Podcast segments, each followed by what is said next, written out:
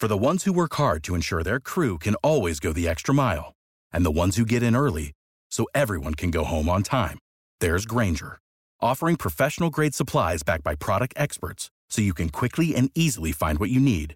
Plus, you can count on access to a committed team ready to go the extra mile for you. Call, click Grainger dot com, or just stop by. Grainger, for the ones who get it done.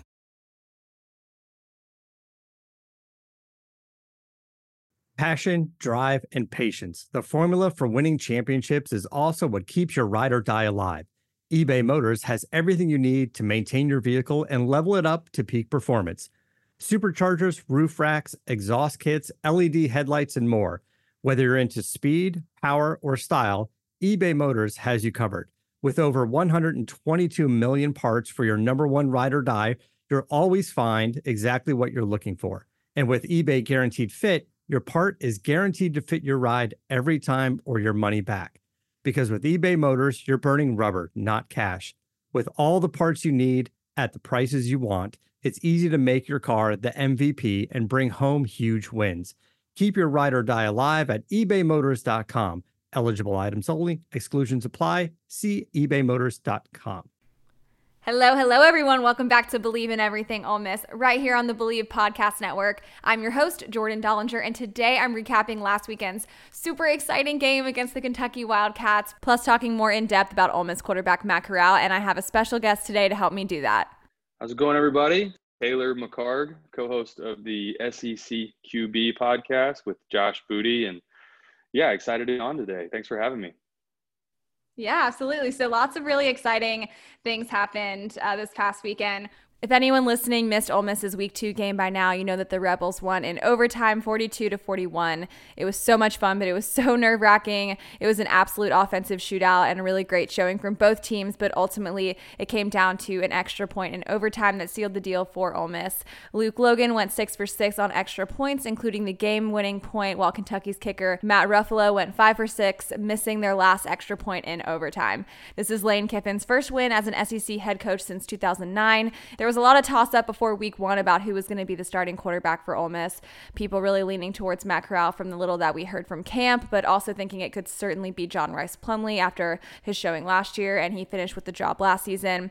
So Kiffin named Corral the starter just a day before week one, and he had a great game against Florida despite the loss. Corral completed thirty-one passes for three hundred ninety-five yards and three touchdowns. He also rushed for fifty yards.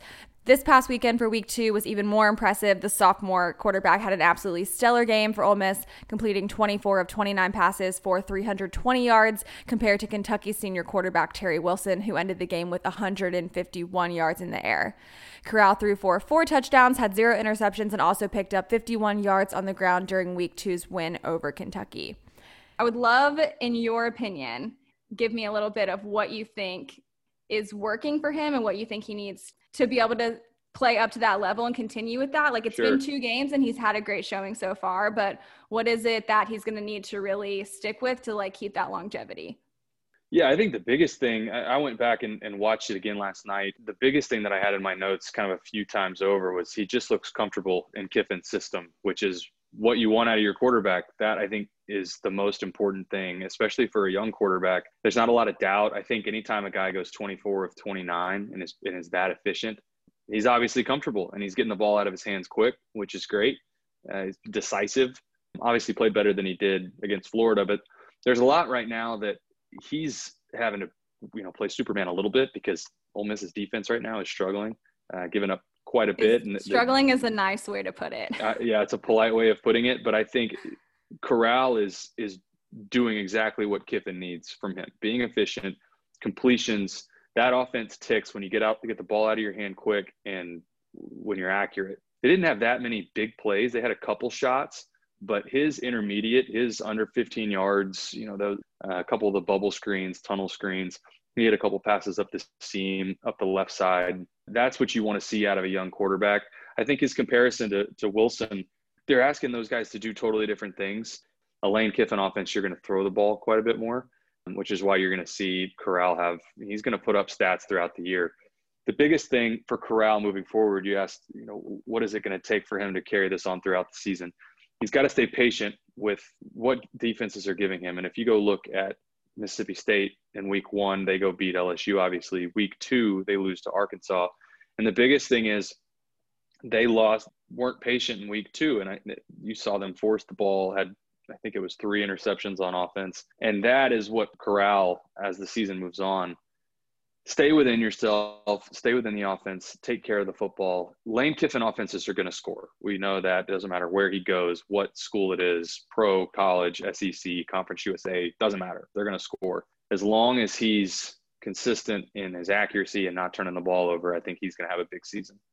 Yeah, and I'm I'm glad that you kind of touched on that about a Kiffin offense scoring points, because that's definitely something that he does. And what he does really well is molding his entire offense around his quarterback. That's he's been a quarterback coach specifically in the past. Kiffin's attempts to work John Rhys Plumlee into the game failed to generate any real yardage, so Kiffin really just kind of let Corral do the work and trust him fully, uh, which is a real change from last year when former head coach Matt Luke kind of basically benched Corral for the last eight games of the season coming off his injury. Um, after Matt Luke was uh, eventually fired, it really put things a lot up into the air for Ole Miss, specifically with this quarterback spot, because the entire two thousand nineteen season was defined by Corral and Plumlee um, sharing time when they had the opportunity, or Plumlee kind of taking over those snaps. So this the offense subsequently became really run heavy because of that being Plumlee's strength. Um, and it seems after these past two games that won't necessarily be the case this year, with the Ole Miss offense really doing well in the passing game thus far. What we've also seen is that Plumlee has been s- switched in. I feel like that kind of takes away the element of surprise a little bit. Like if you know that Corral is your passer and you know that Plumlee is there to run, it's like any time that you are swapping the two of them, I feel like that kind of shows their hand a little bit. But do you think that that doesn't matter as long as Corral is staying with the starting job and Plumlee just goes in to do what he needs to do? Do you think that eventually will be phased out, or do you think that Plumlee is going to be like that plug-in all season, or if that's necessary? Yeah, so, I mean, through two weeks, I think it's proven – I agree with you. I think it's proven that Plumlee really – I had this written down. Plumlee right now is really just stealing snaps from Corral. The couple times that they had him in and they he was featured against Kentucky, nothing really happened. I, most young quarterbacks go through this at some point. I know I went through it. some some variation of wildcat, or they rotate another quarterback in for a series, or it happens when they're younger before you really establish yourself. But after this game, I wouldn't be surprised if you see less of Plumlee moving forward. And a lot of that is just that Corral's playing well. You only really need to do that when you, your offense needs a spark, when you find yourself getting behind the chains and you're at that second long, third and long scenario, you're trying to get any sort of spark. The way that this is used well is if you look at what the Saints do, Taysom Hill, the way that they use him to complement Drew Brees.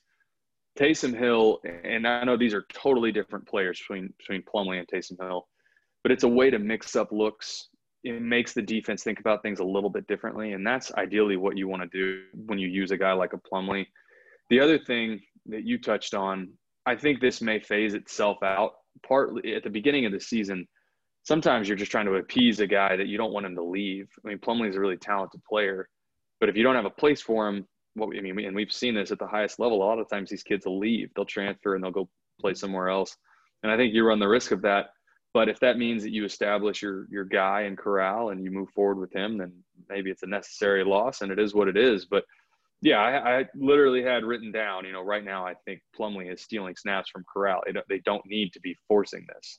I think it's worse too when he started. He started all those games at the end of the season. He was like the go-to guy. And then, you know, it wasn't even this preseason or lack thereof. It's just been so weird. And then Kiffin didn't even announce his starting quarterback until the Friday before the first game, which he may have let them know sooner. And I'm sure he did, but he didn't let the public know.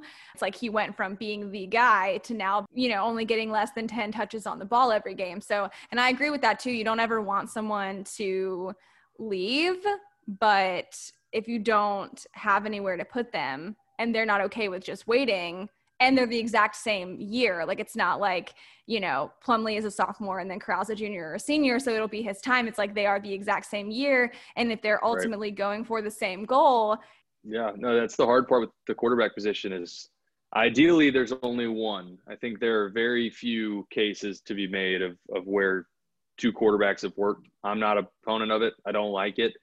I think the offenses that have made it work it's really only worked because they had exceptional talent everywhere else on the field, and they were going to win no matter what. But over time, it just sort of works out this way. You see four- and five-star recruits come in together. They duke it out, they figure it out, and one ends up leaving. It happens all the time, and at the highest level of college football in the S E C, it just sort of is the nature of the beast. And if Plumlee moves on, he's a talent, but he's not more talented than a couple of the receivers that Ole Miss has, right? So you're not just going to plug him in out at the X or the Y and let him be your wideout or your go-to guy, you know, in some sort of a slot position, or he's he's not big enough really to be your your every down if you have like a wildcat. So I don't know. It's tough. I think the more Corral plays well, I think the less likely we'll see Plumlee getting touches. And it wouldn't shock me if by the end of the season he were to transfer. In your experience, was that something that you ever had to deal with yourself? Yeah, no, absolutely. We had my freshman and sophomore year, especially, we had a wildcat package. And looking back, you know, at the time I hated it, but looking back on it, our strength was running the football. They took the ball out of my hands because at the time we weren't very effective throwing on first and second down. And I look back, I hated it at the time. Uh, we also weren't particularly good then, but I, what ended up happening is as my career went on, twenty ten, win our conference, win ten games, we didn't run the wildcat hardly at all. And I think that's sort of what we're talking about here is the better your quarterback play is and the more you're winning games, the less you have to mix in multiple quarterbacks. For Ole Miss to even hang with Alabama on any sort of level, I feel like there has to be like some creativity. When Matt Corral is playing, they're moving extremely fast. They're doing like a lot of no huddle, and they're they're moving really fast to kind of keep up that tempo and that momentum. Um, and I think that mixing in Plumlee, I think that it can do well, but I think it also kind of disrupts that momentum at the same time. So at what game and what point do you kind of pull back and say it's not worth it? And if that's not Alabama week, then I don't really know what week that would be. But it, it's going to be interesting. I know that Alabama has a younger quarterback as well, so I'm just curious as how this fares out. So I think that that'll be interesting. So what is it that we think, other than the obvious, what's something that Matt Corral is going to have to do to kind of keep up with the Alabama offense that we know is explosive? Yeah, this is uh, this is always the challenge when you know going into a game that the other side really is is favored for a reason. And on the offensive side of the ball, the easy, I mean, sort of the, the status quo, the boring answer is no turnovers, right? When they're better, you don't want to give them extra opportunities. Which so far, Ole Miss on, there hasn't been right, any. There, I know, so. and, and Uh, from that front, Corral is doing a great job. I think the other piece, you touched on tempo. Up-tempo is a tool. I- I've never agreed that you stay in that permanently, right? Because it's not sustainable. It's designed to be something that once you get a defense on their heels, you keep them on their heels. But there were a couple times in the red zone specifically where Ole Miss rushes down and they end up in a bad play, and they run zone read on one play, and they should have fumbled. They ended up getting lucky. Another one, the exact same thing happens, and they end up scoring on a zone read. But I think there were times that they got in and out of their tempo that it was like, let's slow it down just a hair. The other thing, and I know we're focusing on the quarterback position, but the flip side of this, I mean, the, the key really for Ole Miss, and one of the things on the defensive side of the ball that stuck out to me is it felt like they were really just lining up and playing against Kentucky. And what I mean by that is there were no, they weren't really mixing up fronts. Their pressure, the blitzes that they were bringing were fairly simple. And if, if they come out and do that against Alabama, they're, they're, Alabama's going to score virtually at will against this defense right now, because their defensive line, Ole Miss's defensive line, just really isn't very good right now. They don't have a lot of depth. This is going to be something that Lane Kiffin, I mean, that's a two or three year process to get that position group built back up. And so you've got to mix up your looks. You got to try and confuse Mac Jones. And then when you get your chances, if you get turnovers, you got to convert those to points. And and this is going to be a shootout. I mean, for Ole Miss to win this game, it's not like we're going to have a twenty-four twenty final score. I mean, this is going to be one of those classic Ole Miss-Bama games that goes down to the wire, and it's an absolute shootout.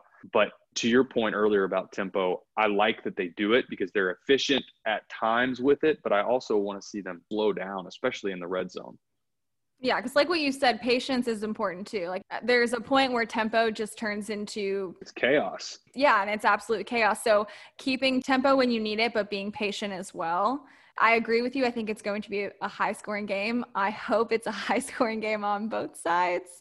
Definitely not been the case before, but I'm very optimistic. But I do agree with that. I just think that this was a really important win because it instills some sort of confidence and some sort of reinforcement that what they have been working on and what they're doing is working. So I know that you had said earlier that he does a really good job of of being comfortable, and I agree with that, but I just wonder how exactly he's going to respond to this. Yeah, that's what Nick Saban is famous for, is making quarterbacks uncomfortable, putting them in situations that they're not used to and that they don't like to be in, changing up looks. They're really good at switching out of fronts and post-snap changing into coverage that they it was obviously different than their pre-snap. But to your point a second ago, if you're an Ole Miss fan, you got to be encouraged by the first two weeks. I know that Florida pulled away late, and it, it wasn't by the box score, it wasn't close late. But Florida may win. I mean, Florida looks really impressive through the first couple of weeks. Florida may go make a run at this whole thing by the time the season's all said and done. And to win on the road, I think that was a really important win to beat that Kentucky team, because Kentucky is a little bit like Ole Miss, where still trying to figure out early on in the season who they are and how they're going to win. Because they're not just going to go out and beat people a lot of times, right? They're not Alabama and they're not Florida right now, but they are talented. And for a first-year head coach at Ole Miss in in uh, Lane Kiffin, if you're an Ole Miss fan, I do think you've got to be encouraged by what you've seen so far. It's going to be a process. I mean, the, the great news is that he has Corral for another two seasons, assuming he doesn't leave early, but I would imagine he's there the whole time. But again, getting back to the Alabama game, Alabama certainly through the first three weeks will have the best front, even over Florida, has the best front that they will have seen to this point in the season. They're going to do a good job of mixing up their looks and getting pressure on Corral. He's got to get the ball out of his hand quick like he has. I think he's done a good job of pulling the trigger. Um, and then get it into the, like Elijah Moore. He, he popped out several times on tape, number eight. Uh, he's a physical receiver. That's a guy that you want to lean on in games like this because he's not going to be afraid of contact. Outside of that, when it's a team that's really talented, you got to get some breaks. I mean, you got to have some things go your way. Ole Miss is not going to be able to line up and run their base offense and base defense and beat Alabama. But that's why you play the game, because all it takes is a couple turnovers go your way and some short fields. Corral plays well again, and all of a sudden you look up in the fourth quarter and, and you're either winning or you're, or you're right there. So I think that's best case for, for Ole Miss in this one. Some more stats for you guys during last week's game. Star wide receiver Elijah Moore caught ten passes last week and another ten passes week two from Corral, this time for a total of ninety-one yards. One of those ten was the three-yard touchdown pass in overtime to tie it. Tight end Kenny Eboa finished the game with three catches for eighty-three yards, and sophomore wide receiver Jonathan Mingo broke out as another star option, scoring a pair of touchdowns and had eight receptions from Corral for one hundred twenty-eight total yards. Awesome. Yeah, it, this is, uh, like I said, it's fun to see Ole Miss relevant again. It, Ole Miss is one of the programs, like all the blue chips in the country, you want to see them good. College football is exciting and fun when Ole Miss is good. And the years of them having a four and eight team, that's not fun for anybody. I mean, even your closest rival, I don't care what people say. I'm based in Austin, Texas.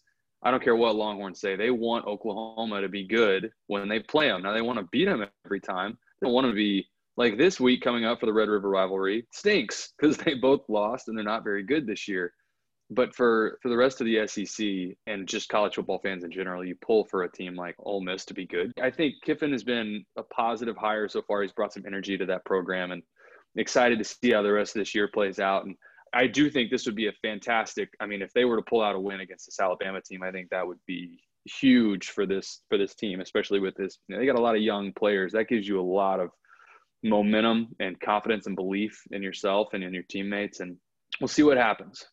Awesome. All right. So before we leave, let everyone know about the S E C Q B podcast, where they can find you. Yeah. S E C Q B uh, co-host with uh, Josh Booty, former L S U quarterback. And we talk about the S E C, as you might imagine, but also really focus on the quarterback position. Both of us former college quarterbacks, and we've got a lot of good stuff coming up. We've got some really exciting guests that are coming on soon, and come on every Friday, preview the upcoming weekend and just the high-level storylines, and then we get into the weeds a little bit on on players that have jumped out to us, and again, specifically the quarterback position. So Uh, again, thank you for having me on. I appreciate it. Yeah, absolutely. Thanks for hanging out with us, guys. Make sure you're subscribed so you never miss a new episode and are downloading new ones each and every week. I'm your host, as always, Jordan Dollinger. And check back next weekend as I recap the highly anticipated Alabama-Ole Miss game.